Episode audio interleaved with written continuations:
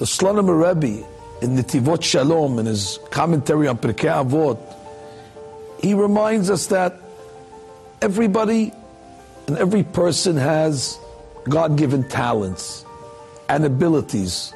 They're gifts. And these gifts are granted from above. And Borei Olam distributes these gifts differently. Some people have a koach to organize. Some have ability to teach.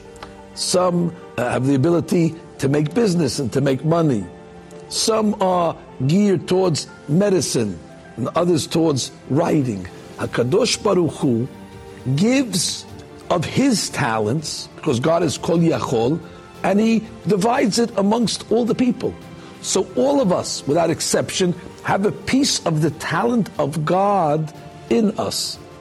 And what is the responsibility of Jews? It's to first identify it. No two Jews are the same.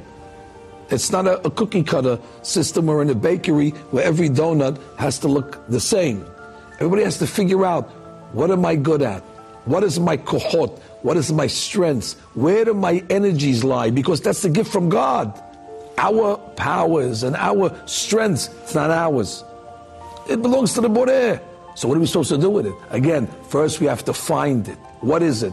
And there's no mitzvah to be a copycatter and say, well, if his strength is that, that must be mine as well. No, you have to sit in the room and it probably takes a couple of years of maturity to finally figure out what our niche in life is. And then once we figure it out, and it can only be good, because Borei Olam doesn't want everybody to be the same. If the glory of God is to fill the entire world, everybody has to be a little different.